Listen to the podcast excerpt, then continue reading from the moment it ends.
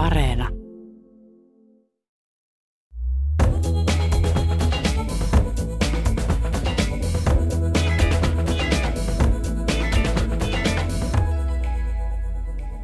Hyveemme ovat usein vain naamioituja paheita.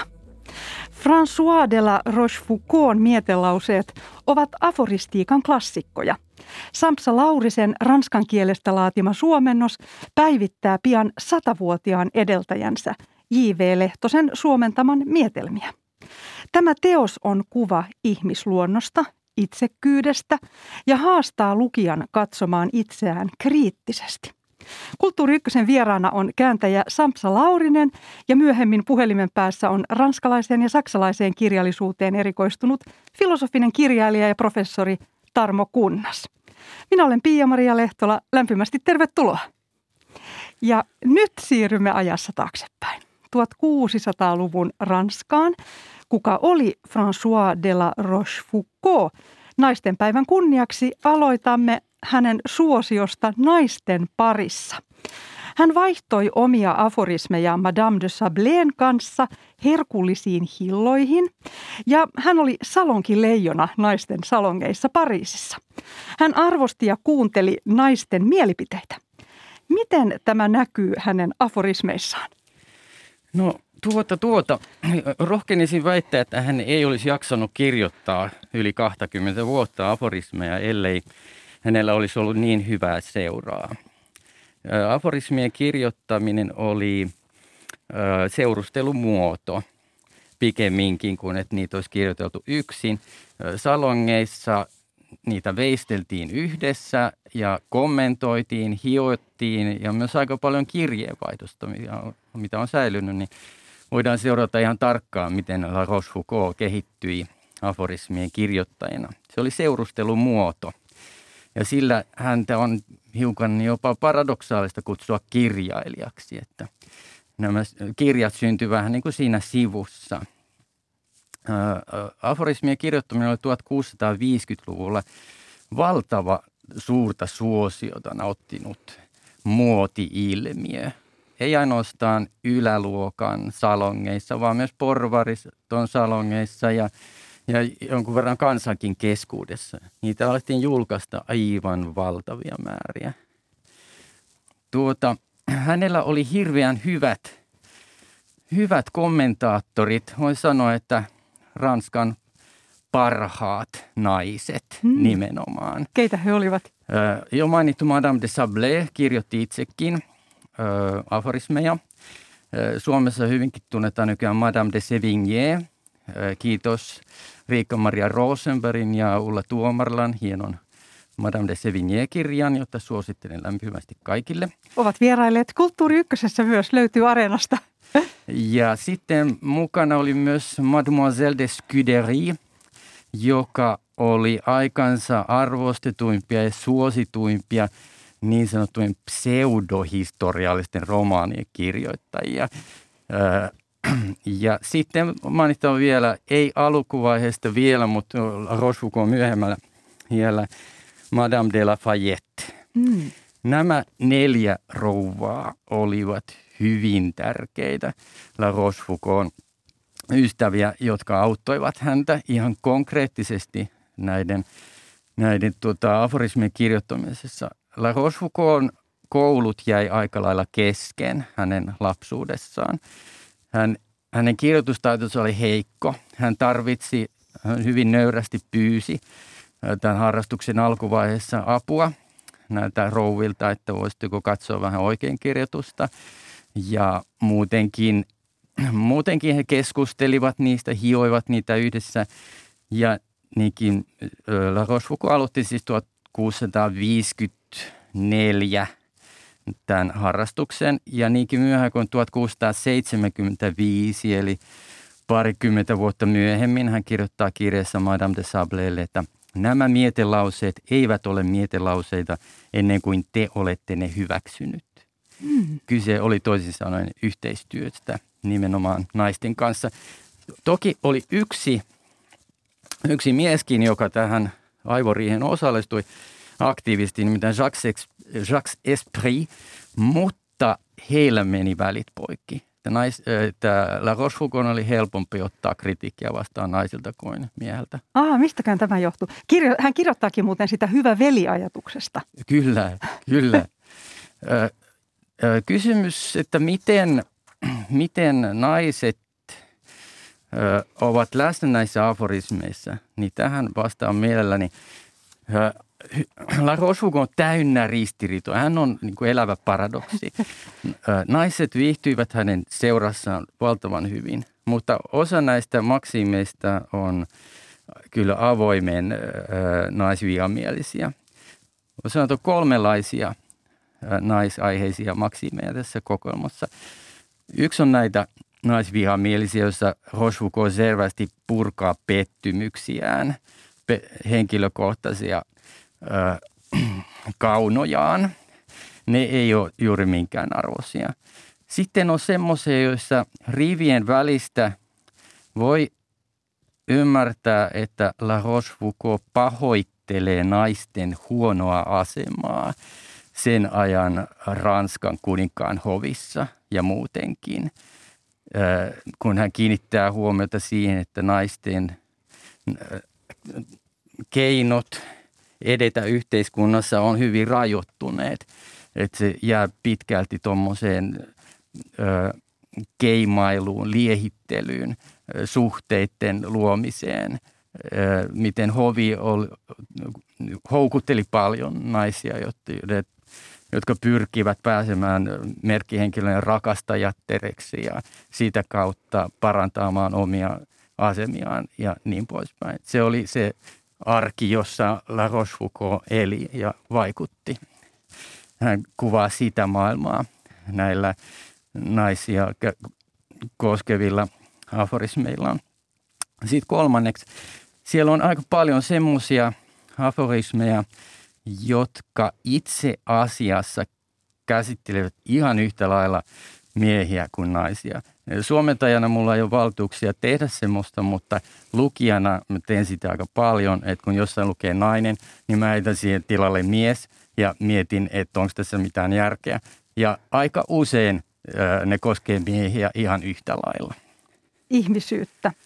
Joo, palataan näihin kohta, mutta vielä näistä naisista. Hänen aforisminsa olivat Ruotsin entisen kuningattaren Kristiinan tyynyn aluskirjana. Miten hän suhtautui näihin mietelauseisiin? Joo, kuningatar Kristiina oli aivan uskomaton tapaus. Hän luopui virastaan ja lähti tämmöiselle Grand Tourille ympäri Eurooppaa – keräämään taidetta ja kerettiläisiä käsikirjoituksia. Hän oli, vietti Pariisissa vuoden 1660, 56-57 ja siellä hänestä kehkeytyi eräänlainen merkkihenkilö. Kaikki halusivat tutustua häneen tai tavata hänet. Hän kiehtoi ihmisiä maskuliinisella olemuksellaan, avoimella biseksuaalisuudellaan ja rohkean ateistisilla kannanotoillaan. Ja niinpä hän ihastui tietenkin La Rochefoucauld aforismeihin, jotka on hyvin rohkeita ja kristillistä moraalia pöyhiviä ja kyseenalaistavia. Hän ihastui niihin siihen määrin, että hän painatti niistä oman kappaleen, jossa oli – tyhjä palsta jokaisen aforismin kohdalla, jota hän sai kirjoittaa niihin omia kommenttejaan. Ja ne on tosi hauskoja, koska hän usein ensimmäisen kerran kommentoi, että juuri näin, näinhän se menee. Sitten hän palaa uudestaan ja toteaa, että ei, ei, ei, ei pidä paikkaansa. Ja nämä on julkaistu, nämä hänen kommentissa, ne on varsin hauskoja ja mä voisin tässä mainita – muutaman tai pari. Kristiina hyväksyi ihan noin täysin sen La Rochefoucauld perusajatuksen, että ihmistä ohjaa kaikkein eniten hänen itsekyytensä. Mutta rakkaudesta hän oli eri mieltä jyrkästi. Esimerkiksi kun La Rochefoucauld kirjoittaa, että – vain harvat eivät häpeä rakastaneensa toisiaan, kun ovat lakanneet rakastamasta. Kristiina kommentoi, jos on todella rakastanut, ei voi lakata rakastamasta, ellei lakkaa myös elämästä. Mm. Toisin sanoen Kristiina ajatteli, että hän myönsi, että suuri osa rakkaudesta voi olla jossain määrin teeskenneltyä, mutta todellinen rakkaus on ikuista. Se ei kuole. Toinen esimerkki. La Rochefoucauld kirjoittaa, rakkaus tulen lailla pysyy vireillä vain liikkeessä. Vailla toiveita tai pelkoa se menettää henkensä heti. Kristiina kommentoi, väärin. Rakkaus voi elää ilman pelkoa ja toiveita. Piste. Sitten yksi näistä on tosi hauska, näistä La Rochefoucauld rakkautta käsittelevistä aforismeista. Se menee näin, että uskollisuus rakkaudessa on alituista uskottomuutta, joka saa sydämen kiintymään vuorotellen rakastetun eri piirteisiin, suosien milloin yhtä, milloin toista.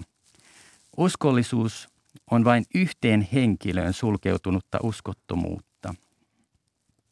Kristiina kommentoi, että tämä ei tavoita sen enempää uskollisuuden kuin rakkauden todellista luonnetta, mutta sitäkin viehättävämmin se kuvaa vaihtelun halua hyvin ranskalaiseen tapaan. Joo, nämä, nämä on, mä huomasin itse kun luin näitä, näitä aforismeja – niin äh, tein Kristiinan lailla tällaista vuoropuhelua ja, ja huomasin välillä, että hyväksyin ajatuksen ja sitten en hyväksynyt, mutta sitten jälkeenpäin muutaman tunnin päästä olin jo ymmärtänyt, että hän oli oikeassa. Nämä on vähän kipeitä välillä myös, nämä, nämä kurittavat lukijansa, nämä aforismit. Ja tosiaan ne ovat välillä hyvin armottomia, ne ei avaudu niin helposti – ja tosiaan ne haastoivat minua pohtimaan omia arjen tilanteita ja suhtautumistani muihin ihmisiin. Hän kirjoittaa esimerkiksi toisten säälimisestä, itserakkaudesta, kiitollisuudesta, kiitollisuuden velasta, intohimosta ja onnettaresta. Hyveemme ovat usein vain naamioituja paheita. Kirjassasi on myös naamiot, na, naamio ja kädet kannessa graafinen piirustus, ää, painokuva. Eli tota, mitähän tällä tarkoittaa tällä, että usein hyveemme ovat vain naamioituja paheita? Se on ihan avainlause. Kirja alkaa sillä. Ja sitä on luonnehdittu moraalin kopernikaaniseksi käänteeksi, jossa, jossa äh, kristillisen lähimmäisen rakkauden idea käännetään sikäli nurin, että toisin kuin kristillisessä etiikassa ajatellaan, että hyveillä on jumalainen alkuperä, jota ihminen ää, myötäilee ja toteuttaa lähimmäisen rakkauden teoilla, niin La Rochefoucauld pyrkii osoittamaan, että kaiken lähimmäisen rakkauden ytimessä jyllää itse rakkaus, itsekkyys. Kysymys on vain siitä, että itse rakkaus naamioituu erilaisten hyveiden taakse. Tämä on se hänen pääväittämänsä. Tarkoittaako hän, että me olemme kaksinaamaisia? Hän tarkoittaa, että olemme hyvin monikasvoisia. Mm-hmm. Kaksi naamaa ei riitä tässä mm-hmm. Hän kirjoittaa tämmöisen aforismin vuonna. Kaikkien ammattien harjoittajat tavoittelevat uskottavuutta ulkoisella olemuksellaan ja ilmeillään siinä määrin, että maailmaa voi luonnehtia pelkkien ilmeiden sommitelmaksi. Mm, eli tällaista tiettyä näyttelemistä, ro- roolien taakse piiloutumista. Kyllä. Kaikissa meissä on hyvää ja pahaa, näin hänenkin aforismeissaan todetaan. Miten hän kuvailee ihmisyyttä? No niin kuin edellä tuossa mainitsin, niin se, se tuota, on, ö, itsekkyys on niin luonnon voima, josta, josta, josta kumpuaa kaiken, kaikenlaista huomaamattammekin. Että siis tämä on La Rochefoucauld väite, että, että kun pintaa raaputtaa, niin, niin sieltä löytyy – kuitenkin erilaisia pyyteitä, joiden takia ihmiset tekevät lähimmäisen rakkauden tekoja. Mutta tiedä sitten pitääkö paikkansa, mutta tämä on just se idea, että näitä ne tekee meille väittää vastaan.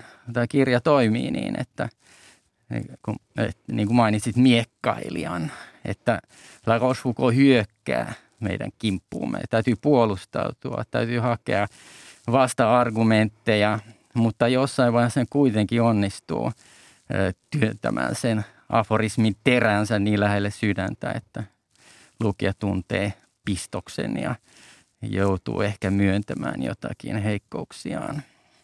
Tämä on mielenkiintoinen. Olen miettinyt, että onko hän tekninen ajattelija, koska tämä kuitenkin on mekanismi näiden aforismien takana, koska kun niitä lukee, niin tavallaan tulee se, että ensin työntää pois, sitten palaa niihin ja sitten huomaa, että ahaa, olipas aika hyvä, että tämä kuritti nyt minua tämä ajatus. Joo, se on just näin. Että hän ei tarjoa, tarjoa yksinkertaisia elämänohjeita, jotka voisi noin vain omaksua tuosta, vaan se vaatii työstämistä, väittelyä. No niin, kuka sitten oli François de la Rochefoucauld? Kirjoitetaan R-O-C-H-E-F-O-U-K-A-U-L-D, Rochefoucauld.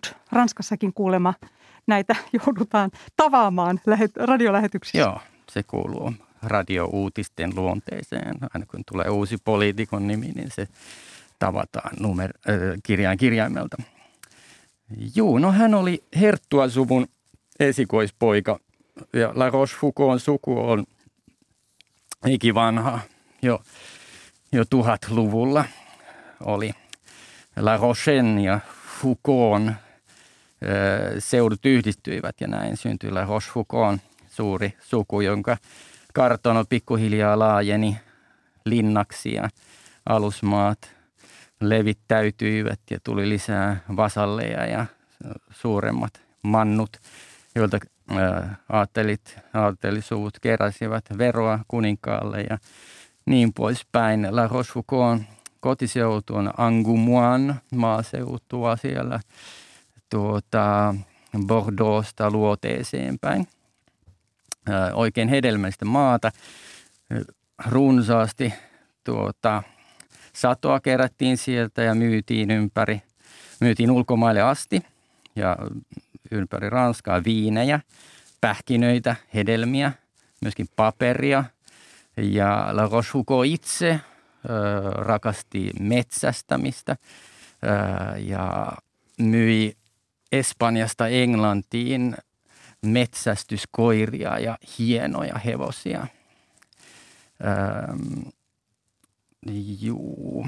Sitten ö, hän kuitenkin oli hyvin laiska ihminen, patalaiska ihminen. Hän kirjoittaa paljon laiskuudesta ja myöntää, että on yksi niistä harvoista paheista, joita hän myöntää itsellään ollen.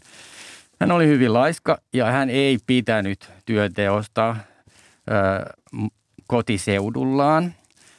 Hän kävi siellä kesäisin mielellään, mutta just nämä ajattelin velvollisuudet, hän ei niitä juurikaan viitsinyt hoitaa. Itse asiassa tältä ylhäiseltä aatilta oli työnteko kiellettykin.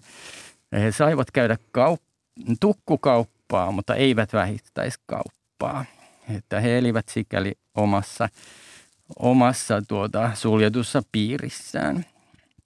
Ää, kun hän ei viihtynyt siellä maaseudun ikävässä, niin hän lähti Pariisiin. Hänellä oli vapaa pääsy hoviin, kuninkaan hoviin, erinäisiin salonkeihin. Ja sitten hänellä oli tämmöinen tuttavuus kuin Condén klaani, ja tämä on todella tärkeä. Condén sukuklaani oli yksi Ranskan rikkaimpia tuohon aikaan. Heillä oli hallussa muista tämmöinen Chantillin linna, joka on aivan fantastisen upea. Siellä järjestiin niin loistokkaita juhlia, että huhhelis heijaa, tanssiaisia. Sinne kutsuttiin orkestereita soittamaan, teatteriseurueita näyttelemään kokonaisia näytelmiä, kastraattilaulajia Italiasta – siellä herkuteltiin, syötiin, juotiin ja luvalla sanoen myös naitiin ja rellestettiin ja järjestettiin hurjia orgioita. Myös La, La Rochefoucauld itse, hän oli mukana näissä. Hän oli mukana näissä ja hän tottui sellaiseen elintasoon, johon hänellä itsellään ei ollut varaa. Ja tämä oli yksi yksi hänen kohtaloaan määrittäneistä onnettomuuksista. Hänellä oli huono laskupää, hän vel- velkaantui jatkuvasti. Hän oli erittäin heikko taloudenhoitaja, vaikka tulot oli aivan loistavat. Hänellä ei ollut sellaista mallia, että miten taloutta olisi hoidettu järkevästi, koska hänen isänsä oli samanlainen tuhlari ja hän oli käynyt aika vähän kouluja. Ei hän olisi, hänelle ei ollut opetettu, että miten lasketaan niin, että rahat riittää. Siksi ne aina loppuivat. Öö, ja hän, hän tota, hänet naitettiin 14-vuotiaana 13-vuotiaalle André de Vivon nimiselle ää, aatelis. He saivat kahdeksan lasta ainakin. Ja, mutta aatelisille avioliitto oli sellainen instituutio, että sitä siis ajateltiin, että elämän, elämän sulot ovat muualla. Niin kuin yksillä Rochefoucauld maksiimi kuuluukin, että on hyviä avioliittoja, mutta ei suloisia. Niinpä oli täysin normaalia ja tavallista, että, että aatelisilla oli avioliittonsa lisäksi rakastajia ja rakastajattaria ja rakkauden intohimon sulot koettiin muualla kuin kotona. Ja niinpä tuota, La Rochefoucauldkin perusti itselleen rinnakkaisperheen tämän Condén klaanin piiriin.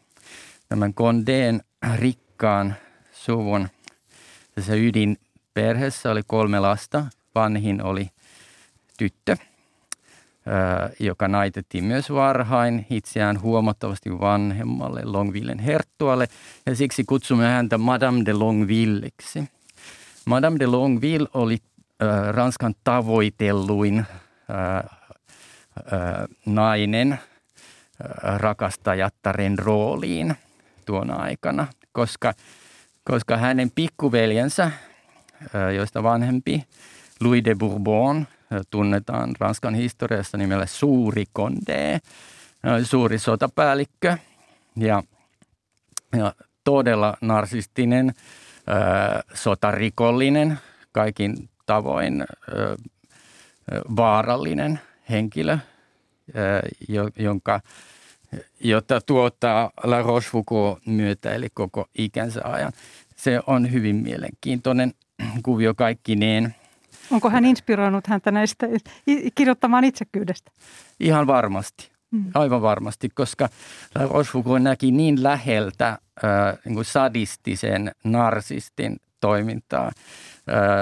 Mainitsin tässä nyt vain pari esimerkkiä, että kun suuri konde johti sotaa, niin hän saattoi hyökätä viattomien ohikulkien kimppuun ihan huvikseen. Hän tuhosi viljelyksiä, rakennuksia niin aivan silmittömästi, piittaamatta lainkaan seurauksista.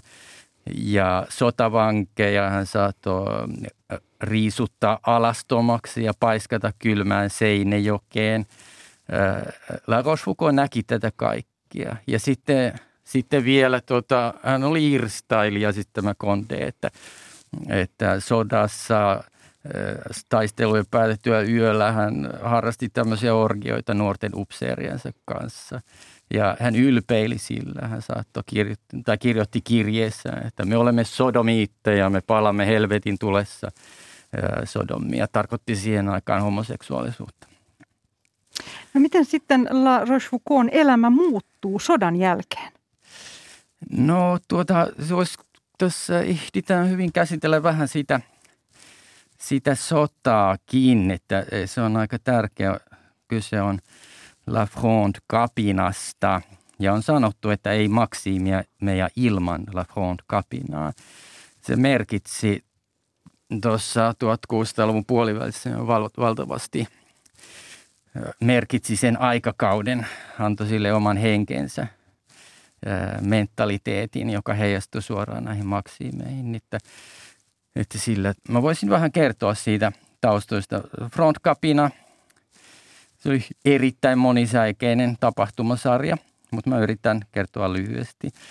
Ranska oli pitkään käynyt sotaa Espanjaa vastaan ja sotahan köyhdyttää minkä tahansa valtio. Ranska oli, Ranskan valtion varat olivat huvenneet, tarvittiin lisää rahaa, veroja oli kiristetty jo niin paljon, että talonpoikien asema oli suoranaista orjuutta, käsittiin nälkää, kuoltiin paljon nälkään ja sen aiheuttamiin sairauksiin. Veroja ei oikein voitu enää kiristää. Ja sitten kun Ludwig 13 kuoli ja samoin hänen ankara kardinaalinsa La Richelieu, niin Ranskaan syntyi valtatyhjiä, jota pyrittiin paikkaamaan sijaishallituksen voimin, koska aurinkokuningas Ludwig 14 oli vielä lapsi. Mutta tämä sijaishallitus ei onnistunut pitämään valtion puolta, koska sen, sen jäsenet olivat keskenään riidoissa ja havittelivat kukin omaa etuaan enemmän kuin yhteistä hyvää. Ja tämä valtatyhjiö herätti paljon toiveita eri yhteiskuntaluokissa, muun muassa parlamentissa, joka pyrki saamaan enemmän valtaa kuningashuoneelta ja hallitukselta itselleen. Tosin kyseenalaistamatta itse kuningas, kuning, kuninkaan valtaa, toisin kuin kävi Englannissa, missä Karle ensimmäinen mestattiin samoihin aikoihin. Silloin tässä tilanteessa, kun valtio tarvitsee rahaa kipeästi, kardinaali Mazarin keksi tämmöisen tempun, että mitäpä jos kaikki valtion virat täytyy ostaa uudestaan. Siihen aikaan valtion vir- virat täytyi ostaa. Ja paikka parlamentissa maksoi niin paljon, että jos mä nyt heitän semmoisen luvun, että se maksoi, olisi nykyään maksanut miljoona euroa, niin se ei mene ihan pieleen. Siitä hahmottaa sen, miten mahdotonta tavallisen kansan oli saada edustajansa jonnekin edustamaan heitä itseään. Ranskan parlamentti 1600-luvun puolivälissä ei ollut kansanedustuslaitos siinä mielessä. Okei, parlamentti siis kapinoi, pyrki saamaan lisää oikeuksia, eikä suostunut tällaiseen järjestelyyn, että he joutuisivat ostamaan itse virkansa uudestaan. Saati, että myös aateli ryhtyisi maksamaan ö, veroja. Heidän tehtävänsä oli kerätä veroja, ei maksaa niitä tämmöiset uudistusideat sa, tyrmättiin oikopäätä ja sitä kiisteltiin aika paljon.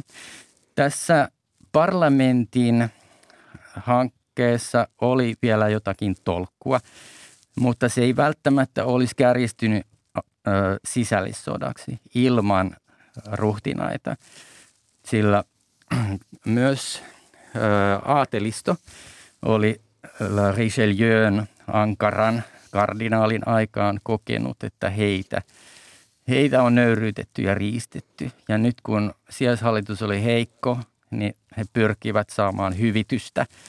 Ja silloin ö, syntyi semmoinen tarve, että, että, sy, että todella monet aateliset suvut lähti hakemaan oikeuksiaan omien armeijoittensa voimin. Ja ilman aatelisten armeijoita tämä so, sisällissota ei olisi ollut mahdollinen. Ja nyt tullaan La Rochefoucauldhon. La Rochefoucauld oli aivan avainasemassa siinä, että hän onnistui hajottamaan tämän Condeen perheen kahtia niin, että isoveli Condé puolusti ensin kuningasta, johti kuninkaan armeijaa. Mutta La Rochefoucauldin rakastajatar Madame de Longueville ja ö, tämän pikkuveli pikkuveli Condé liittyivät kapinallisiin ja pikkuveli Condésta tuli kapinallisarmeijan johtaja. Ja tämä oli La Rochefoucauldin tavoite hänen, hänen ansiotaan. Ja tosiaan mennään takaisin kirjallisuuteen vielä. Millaiset La Rochefoucauldin ajan kirjalliset muoti-ilmiöt sitten olivat? Joo, no Joo, no sitä on sitten sodan jälkeen.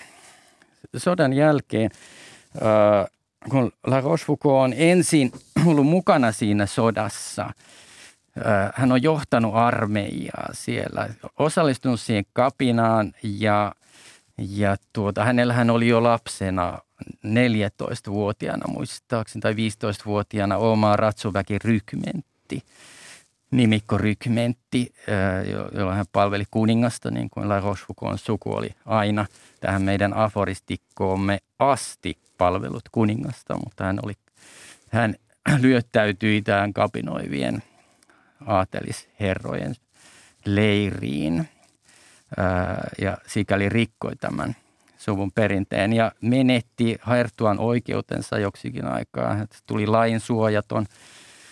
Kuninkaan armeija kävi tuhoamassa puolet heidän sukulinnastaan, mutta jätti puolet pystyyn. Ja, ja lopulta La, Roche, La Rochefoucauld olisi sodan jälkeen jäänyt aivan heitteille, ellei hänellä olisi ollut niin viisas ja neuvokas vaimo, joka meni suoraan kardinaali Mazaranin puheelle ja kardinaali Mazaran teki niin radikaalin liikkeen, että hän siirsi öö, La Rochefoucauld maiden hallintaoikeuden vaimolle. Mm. Todella poikkeuksellista. Ja myöhemmin La Rochefoucauld rehabilitoitiin jälleen. Niin, tullaksemme niihin kirjallisiin muoti-ilmiöihin, niin tuota, La Rochefoucauld haavoittui Pariisin piiritykseen yhteydessä. Menetti näkönsä joksikin aikaa.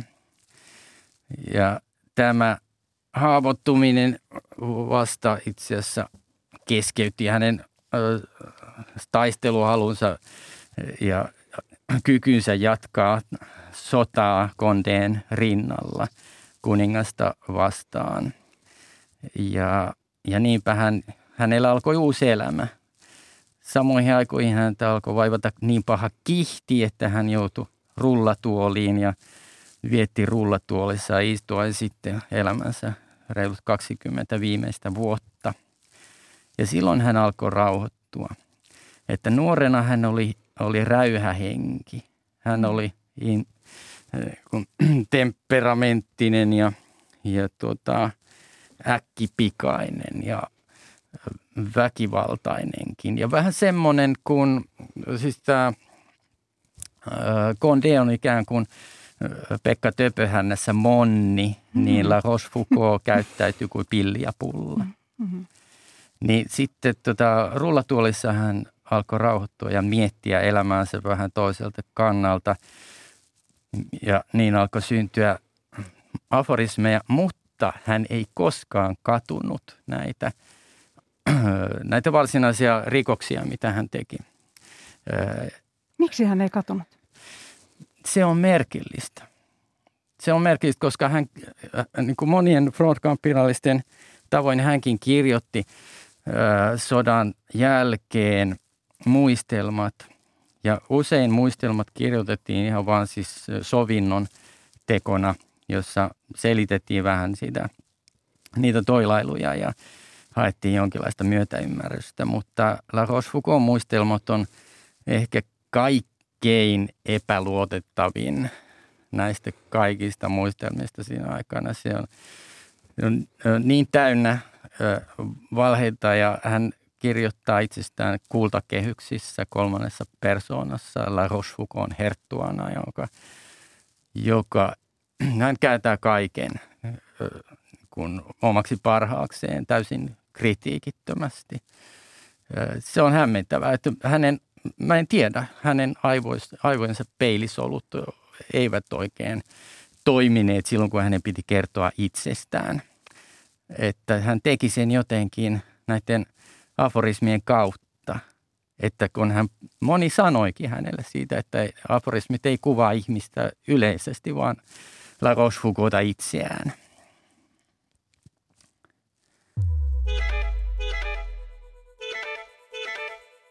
Kuuntelet Kulttuuri Ykköstä, jossa tänään keskustelemme François de la Rochefoucaultin mietelauseista, jotka ovat aforistiikan klassikkoja. Sampsa Laurisen ranskan kielestä laatima suomennos itsekyydestä on vasta ilmestynyt. Vieraanani on kääntäjä Sampsa Laurinen ja nyt puhelimen päässä on ranskalaiseen ja saksalaiseen kirjallisuuteen erikoistunut filosofinen kirjailija ja professori Tarmo Kunnas. Tervetuloa mukaan. Kiitoksia. Tarmo Kunnas, olet vierailut 1970-luvulla samassa salongissa Pariisissa, jossa La Rochefoucauldkin viihtyi. Millainen kokemus se oli? No, olin silloin niin nuori ja naivi, että en edes ymmärtänyt, kuinka merkillisessä paikassa olin. Se oli siis 12 muistaakseni La Rochefoucauld Herttuan ikäjärjestyksessä puoliso, joka myöskin oli ranskalaista aatelissukua. Ja hän piti hyvin tämmöistä elinvoimasta salonkia vielä siis 1970-luvulla. Mä kävin siellä 72, 73, 74. Ja se oli aika, aika merkillinen, äh, siis todella tämmöinen linna ja hyvin lähellä Champs-Élysées, että se oli, oli tätä kaikkein kalleinta, ehkä hienointakin Pariisia. Ja tämä nainenhan oli aivan tavaton, koska hän harrasti matematiikkaa, hän harrasti, oli loistava maalari, oli loistava kynänkäyttäjä ja sekä kirjoitti äh, Paul Valerista esimerkiksi useita teoksia, mutta maalasi myös hyvin tunnetun muotokuvan Paul Valerista. Ja hän oli tämmöinen mondaani maailman nainen. Hän oli silloin jo 80, kun hänet tapasin. Hän oli totta kai ollut myös tavattoman kaunis, mikä käy ilmi hänestä tehdyistä muotokuvistakin. Ja, ja se oli ilmeisesti hyvin dynaaminen. Sanottiin, että koko Pariisi, se tarkoitti koko merkitsevä Pariisi, niin kutsuttiin. Ja sitä jopa kutsuttiin muistaakseni ja, ja lehtitietojenkin mukaan Ranskan akatemian eteiseksi. Sinne ohjas minut, tai siis järjesti minulle kutsun sinne Suomen suurlähetystön sillainen, silloinen kulttuurineuvos Lawrence van Ummers, joka itsekin oli kirjailija. Ja me olimme aina oikeastaan siellä hänen ja hänen vaimonsa kanssa. Mulla oli semmoinen hyvä suositus, että nuorempana osasin erinomaisesti ranskaa ja kun olin sitä hiukan niin kuin kirjallisuudenkin perusteella lukenut, niin sieltä saattoi tulla ehkä hiukalla Rochefoucauld herttuan aforismeja muodosta, muistuttavaa ranskan kieltä. Ja siihen aikaan kyllä ääntelin sitä melkein kuin syntyperäinen tai ehkä niin kuin syntyperäinen. Tarvo Kunnas, millä tavalla La Rochefoucauld on vaikuttanut muihin kirjailijoihin? No kyllä se on lähtölaukaus. Siis Ranskassa pidetään semmoista tunteiden voimakasta esille tuomista ja piehtarointia tunteissa. Semmoista löysää, löysää tunne menoa hiukan rahvaanomaisena. Että klassismin perinne, siis 1600-luvun perinne, tuo ryhtiä kaikkeen tähän. Siellä on intohimoa, mutta se voimakas intohimo on ö, niin kuin pidä, pidättyväinen. Sen intensiteetti kasvaa siitä ja minusta tämä kyllä leimaa aika tavalla tiettyä ranskalaista ilmaisuperinnettä. Romantiikkahan ei koskaan ole Ranskassa ollut kovin, kovin vahva virtaus. Ja, ja ikään kuin siis tämmöinen voisi sanoa säästäväinen ilmaisu on minusta jotenkin Ranskan, jopa Ranskan puhekielessä. Siis eihän ranskalainen koskaan hauku ketään suoraan selän takana tai, tai suoraan edessä, vaan hän muotoilee hyvin kauniisti lauseita, jotka täysin murskaavat tuon kuvatun henkilön. Ja kaikkea tätä tietysti on, on La Rochefoucauld mietelmissä. Hän ei tietenkään yksin tätä perinnettä synnytä, mutta hän on hyvin tärkeä tekijä tässä, tässä 1600-luvun kentässä. Siellähän ei kovin montaa kirjailijaa edes ollut, mutta he kyllä määräsivät tahdin vuosisadoiksi.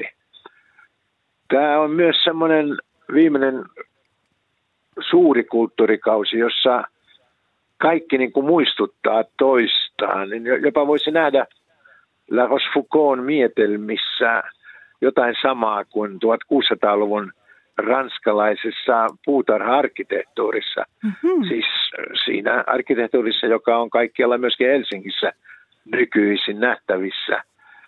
Siinä on symmetrisiä kuvioita ja siinä on tämmöisiä parallelleja polkuja, samansuuntaisia polkuja ja kaikki hyvin geometrista. Ja, ja se, että siinä muistoarkkitehtuurissa luontoa on aika kaltoin kohdeltu, niin se on juuri tämä, ehkä on väärin sanoa, että se on järjen antama pidike, mutta siinä on tämmöinen tyylillistä itsekuria, pidättyvyyttä vaaliva, voimakas ote, joka patoaa sen tunteen suureksi intohimoksi.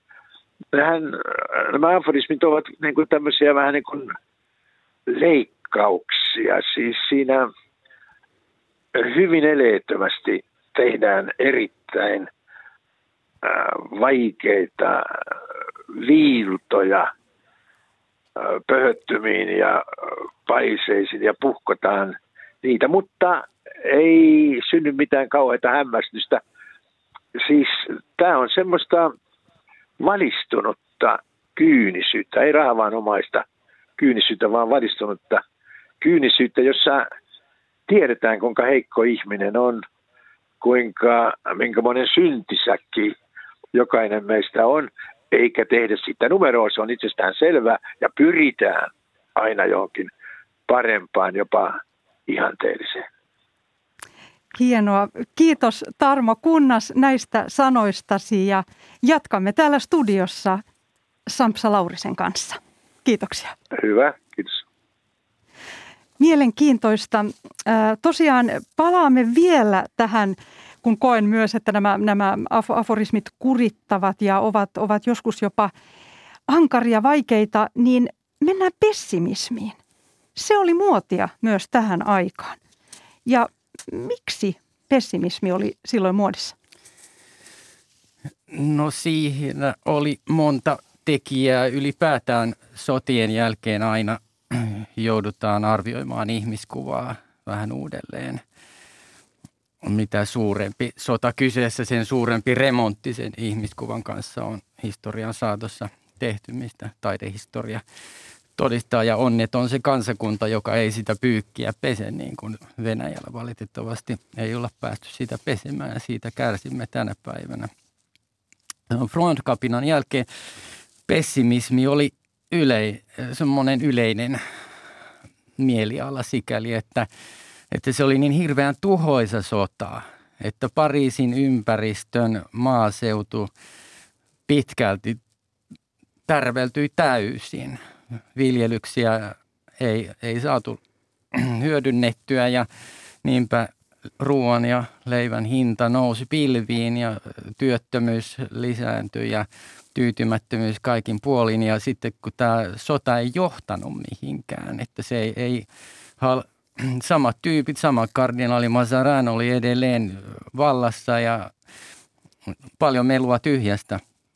Kyllähän semmoinen masentaa ja sitten tuota, siihen saumaan osui aika sopivasti tämmöinen uskonnollinen liike kuin jansenismi, joka oli hyvin muodissa Pariisissa. Oli yli 40 jansenistista salonkia, joista yksi tärkeimpiä oli tämä Liancourtin salonki, jossa, joka toimi Liancourtin talossa, jossa La Rochefoucauld asui viimeiset parikymmentä vuotta, koska, koska hänen esikoispoikansa ää, nai tähän sukuun, toisin sanoen. Ää, tuota, Lian Kuurin salongin emäntä oli La Rochefoucaultin esikoispojan anoppi. Ää, ja, ja tuota, Jansenismin perusajatus oli se, että ihminen on perusluonteeltaan kieroutunut jo – syntiin lankemuksesta lähtien ja sikäli parantumaton. Ja koska ihminen on kieroutunut, niin myös yhteiskunta on kieroutunut, e, eikä sille juuri mitään mahda. Jansemismi oli siinä myös hyvin pessimistinen oppi, että se ei rohkaisu ihmisiä parantamaan tapojaan, vaan pikemminkin alistumaan siihen järjestykseen, joka kulloinkin oli vallalla. Pascal oli yksi tärkeitä jansenismin määrittäjiä ja puolustajia maalais, maalaiskirjeissään, jossa hän kiteyttää aika hyvin, mistä Jansenismissa on kysymys. Hän kirjoittaa näin. Todelliset kristityt pysyvät kuuliaisina hullutuksille, eivät siksi, että he kunnioittaisivat hullutuksia, vaan noudattaakseen meitä rankaisevan Jumalan käskyä alistua hullutusten orjuuteen. Niinpä Jansenistit alistuivat kuninkaan valtaan, mutta samalla he kiistivät monarkistisen järjestelmän mielekkyyden. Kuninkaan valta oli yksi hulluuden muoto, jota oli vain toteltava. Voisi luulla, että tällainen aate olisi vallanpitäjän mielestä täysin vaaraton, mutta kardinaali Richelieu oli jo todennut, että jos Luther ja Calvin olisi pysäytetty ajoissa, olisimme säästyneet paljolta. Ja niinpä hän ryhtyi jan, vainoamaan jansenisteja. Mutta se ei auttanut. Jansenismi sopi oikein hyvin opposition tai sanotaan purnaamisen välineeksi. Ja Pariisissa toimi myös niin sanottuja maallisen jansenismin kannattajia, sellaisia salonkeja, joissa harrastettiin kulttuuria ja joissa La Rochefoucauld viihtyi erinomaisesti. Muun muassa Neversin salonki, jossa nämä kaikki edellä mainitut rouvat kävi mielellään, jossa Molière kävi mielellään ja, ja niin poispäin.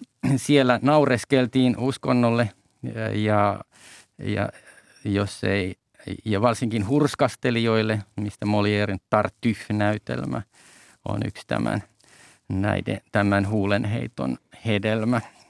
Mainio, mainio tapaus. Mutta voisi palata itse asiassa vielä tuohon Lian Kurin salonkin, koska tämä La Rochefoucauld esikoispojan anoppi Jean de Chambert, Lian Kurin salongin emäntä, harrasti täsmälleen samoja asioita – kuin 13 sukupolvea, ei kun anteeksi, mitä sitten tulee kahdeksan sukupolvea myöhemmin, Edmé de la Rochefoucauld, jonka salongissa, Tarmo, salongista Tarmo Kunnas tuossa juuri äsken kertoi. Kumpikin harrasti siis matematiikkaa, tieteitä, piirsivät ja maalasivat taitavasti ja kirjoittivat runoja. Tämmöisiä todella oppineita ja sivistyneitä naisia – ja tämä on just se kohta, jossa La Rochefoucauld suku, suvusta tulee sivistyssuku. La Rochefoucauld isä keskittyi enemmän armeijaan ja ei, ei hän, ei, he eivät olleet luku, lukutoukkia eivätkä harrastaneet kulttuuria niinkään. Et se tapahtuu just tässä 1600-luvun puolivälissä, kun he innostuvat ää, äh, taiteista ja kirjallisuudesta. Ja tuota, mitä – mikä näkyy täällä Kuurin salongissa. Esimerkiksi heillä oli seinillä tällaisten taiteilijoiden teoksia kuin Tizianin, Raffaellon, Da Vincin, Veronesen ja Pusäänin teoksia. Että olisi hienoa päästä aikakoneella käymään siellä, mutta se on mahdotonta. Täytyy käydä Louvressa. Kyllä. Ja tosiaan vielä äh, La Rochefoucauld persoonasta on hyvin mielenkiintoista. Hän, hän tosiaan niin kuin sanoitkin, hän ei lukenut paljon. Häntä ei voi kutsua intellektuelliksi, äh, mutta sanoisin, että hänessä on psykologista silmää. Ja kirjoitatkin tässä tekstissä, että hän, on, hän oli tarkkailija. Eli voiko ajatella, että nämä aforismit ovat äh, tietyllä tavalla – psykologisia, tällaisia niin kuin tunkevat tavallaan mielen mekanismeihin? Joo, täsmälleen. Ja, ja tämä on myös yksi perinte, perintö, jonka La Rochefoucauld jättää tuleva, tuleville aforisteille. Tämän aforismiin kuuluu, varsinkin aforismikokoelmiin, on kuulunut sellainen läpivalaiseva ote. Jos me katsotaan nyt vaikka näinkin kaukana kuin Suomessa – Samuli Parosen äh, Maailma on sana kokoelmaa tai Paavo Haavikon yhteiskunnallisia aforismeja, niin kyllä niissä pyritään läpivalaisemaan se aihe, että niissä tarkastellaan yhteiskuntaa niin kuin La Rochefoucauld tarkasteli ihmistä.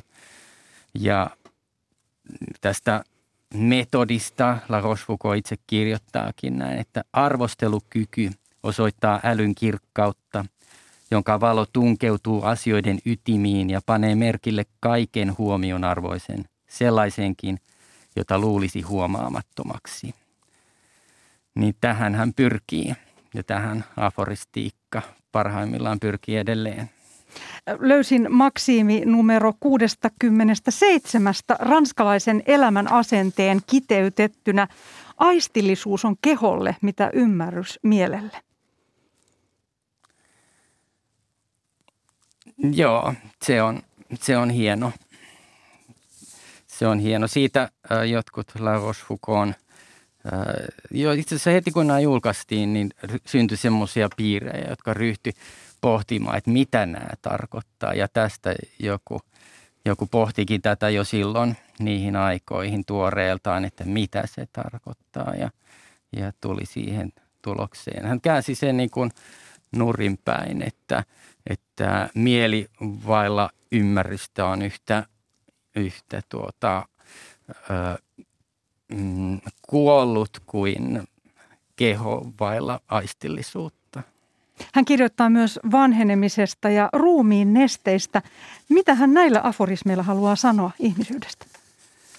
Joo, no se tuota, jos käsitellään se ruumiin nesteet ensin, se on nimittäin ihan, ihan perusajatus, äh, niin ihmiskuva, joka ammentaa jo antiikin ajattelusta antiikin aikaan, kun pohdittiin, mitä tunteet ovat – niin syntyi tämmöinen humoraalioppi, niin sanottu el, ajatus elon hengistä, jotka, jotka ruumiin nesteiden kautta vaikuttaa meihin niin, että me koemme erilaisia tunteita ja, ja tämä ajattelutapa oli ihan vallitseva vielä 1600-luvun puolivälissä.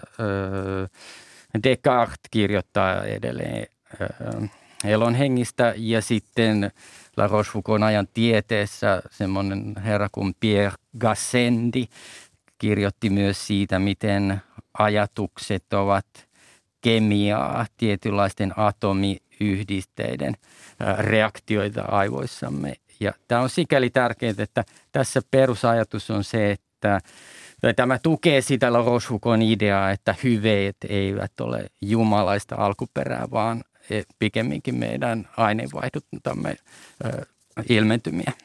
Kulttuuri Ykkönen päättyy näihin sanoihin. Haluan kiittää Sampsa Laurista ja Tarmo Kunnasta. Tämä lähetys ja muutkin löytyvät Yle Areenasta. Huomenna Kulttuuri Ykkösen aiheena on kansainväliseen maineeseen noussut lauluyhtyö Rajaton, joka viettää 25-vuotisjuhlia. Ja suoran lähetyksen Helsingin musiikkitalosta juontaa huomenna Janne Palkisto. Tätä lähetystä kanssani olivat tekemässä äänitarkkailija Panu Vilman ja tuottaja Olli Kangassalo. Hyvää naistenpäivän jatkoa teille kaikille.